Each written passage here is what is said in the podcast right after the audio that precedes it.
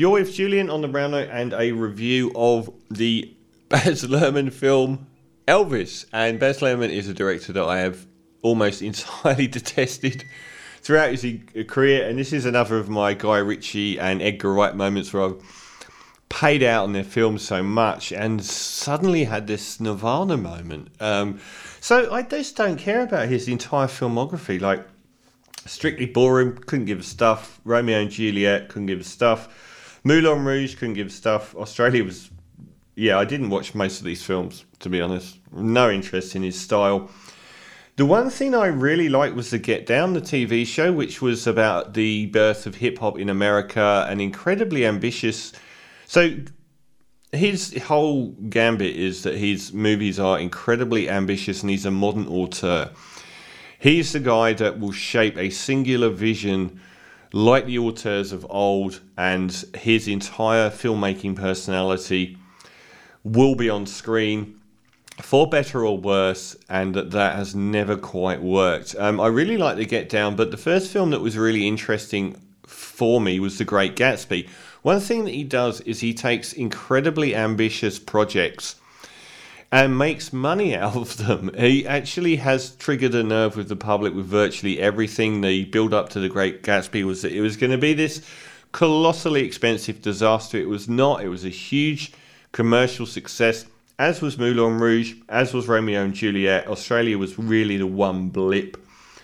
Um, and he's got this style which is so unwieldy, which is incredibly hyperkinetic and colourful and over filled with life He's almost like in the same world as the Wachowskis, where they take on these singular projects and just go hell for leather, and no one can stop them. They're these unstoppable trains of color and uh, visual dazzling and editing and everything. Uh, and none of them had worked. But weird thing about The Great Gatsby was, even though the first half of it was one of the worst films I've ever seen, the second half of it was really good. And I did postulate at the time as to whether there were two separate directors involved. I don't know. But he's come back with a Elvis biography. And it's a curious timing because um,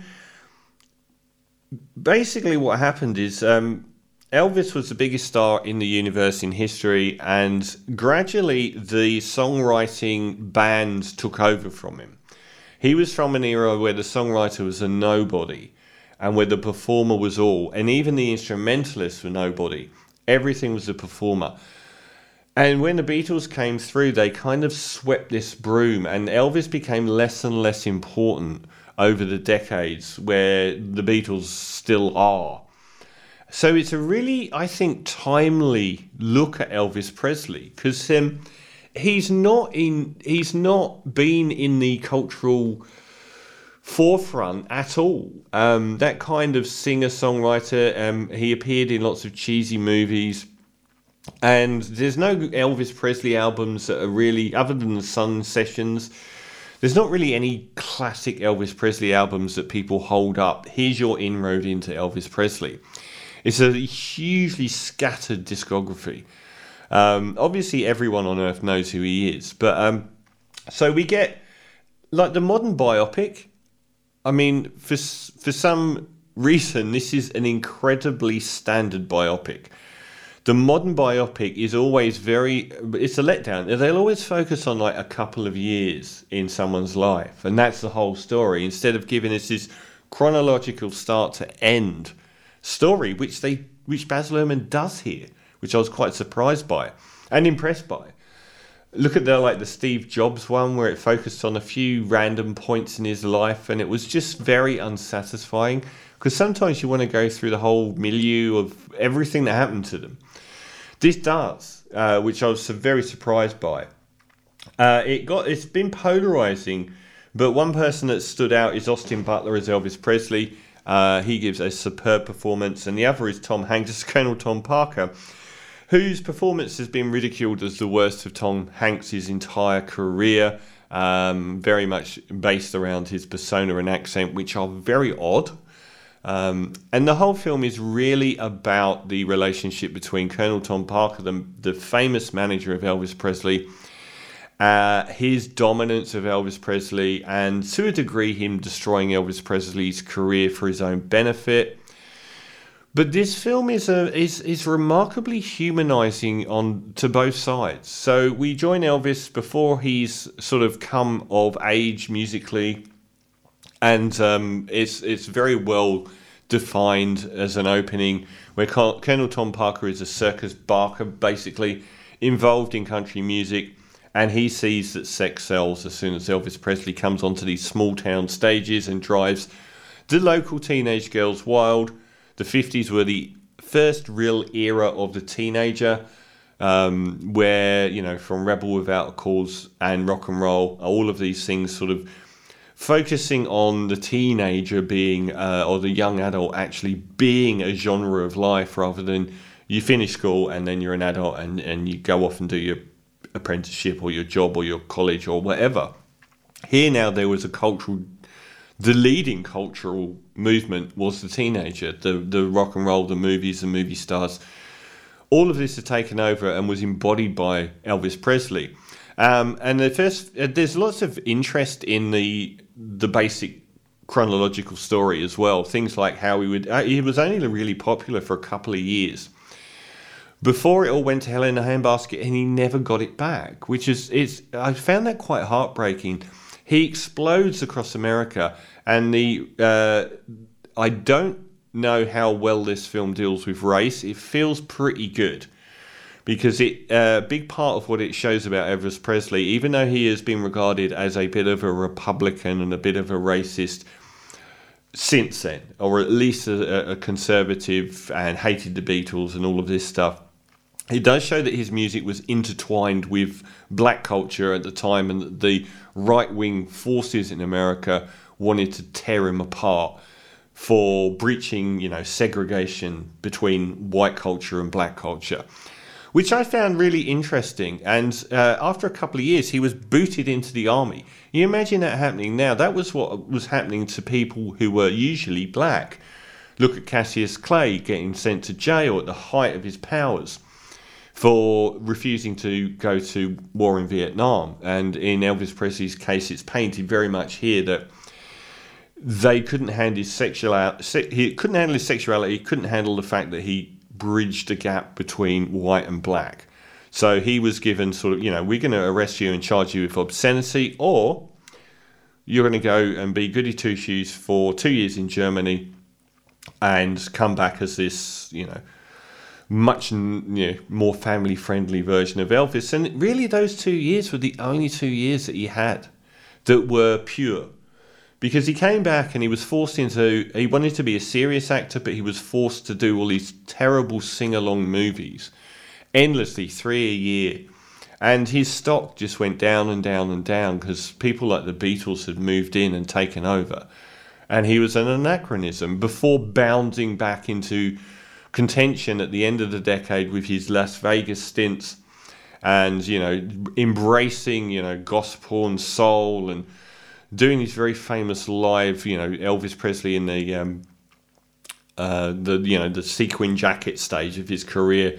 And before it all sort of tumbled downhill, and in the movie, that's sort of when we realise this. Like one of the tragic things I never knew about Elvis Presley, other than his stint in the army in Journey, Germany. He virtually never went overseas in his whole life. He was desperate to tour international. He never played a gig outside of America. I never even knew that. And it's painted in the film here as Tom, Colonel Tom Parker blocked him from doing so with excuse after excuse. And towards the end of the film, we realise that Colonel Tom Parker had arrived under a cloud from somewhere, which is possibly um, from um, from Holland and uh, possibly wanted by the law and didn't have a passport and was an illegal immigrant, so could never go on these overseas trips. I don't know how true that is. A lot of it seems to ring true, and the Elvis Presley estate seemed very happy with the way that things were portrayed. Tom Hanks has said that the biggest surprise that he had is that the Elvis Presley estate, including um, his wife, were actually really fond of Colonel Tom Parker. He's become synonymous with is it Lisa Marie Presley? That's the daughter, isn't it? Priscilla Presley, who's actually quite fond of him. all of them were fond of him and said that he was actually really nice. He had something like in modern day money $150 million in gambling debts to these Las Vegas casinos and tried to keep Elvis in there for as long as possible. Um, a deeply flawed man, and obviously he took an awful lot of money out of the Elvis Presley estate, but ended up destitute and dying in something like 1989 just playing slot machines in Vegas. Um, but they, they seem actually really fond of him, and you know the, there's a lot that they regard the journey that Elvis went on as being part of Colonel Tom Parker's doing as well. I don't know if I'm sold. I don't know if I'm sold that this firebrand at the start, being sent into the army and then coming back and doing a decade of um, really cheesy movies and just you know then doing this stint in Vegas it seems all of it seems to have had a big impact on his uh, downward spiral into uh, prescription medication and so on. But he desperately wanted to tour the world and was never allowed to even play overseas, which is really heartbreaking. So, um, what do I think of this film? I'm absolutely in shock when I watched it. Baz Luhrmann's got one of the most unwieldy laser cannons of talent that has destroyed virtually every film it's touched. This time, he seems to have actually got control of his talent and made his most focused film, utilizing all of the great things that he brings to the table and not just creating this ungodly mess which destroys everything in its path. I found this a very tight narratively film uh, every 10 minutes there's so much it's nearly three hours long but every 10 minutes there's so much filmmaking. Yes this film is really surface level.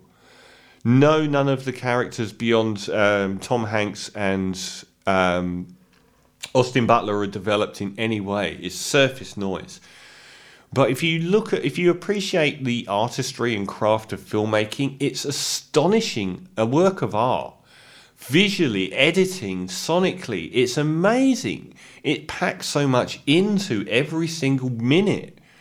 It's incredible stuff, and it's not like sometimes he's between Michael Bay and that whole disastrously frenetic, over edited filmmaking style, and something like the Technicolor Wachowskis. Here, it's never over the top. The editing is quite symphonic um, and so is the cinematography. It looks amazing.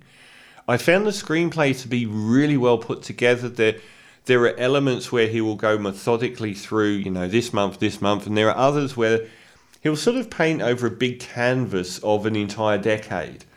Um, I thought his artistry was amazing in this film. I think it's the best Baz Luhrmann film. It's the only great Baz Luhrmann film and I haven't seen Strictly Ballroom. I couldn't tell you. I haven't seen Romeo and Juliet either. I've seen like half an hour here or there. Um, so you know, uh, for me, it is the flowering of Baz Luhrmann finally getting hold of this unwieldy maniac elephant that is his filmmaking talent and turning it into a really successful, hugely enjoyable film that I am shocked that I really liked. I'm going to give Elvis eight and a half out of ten.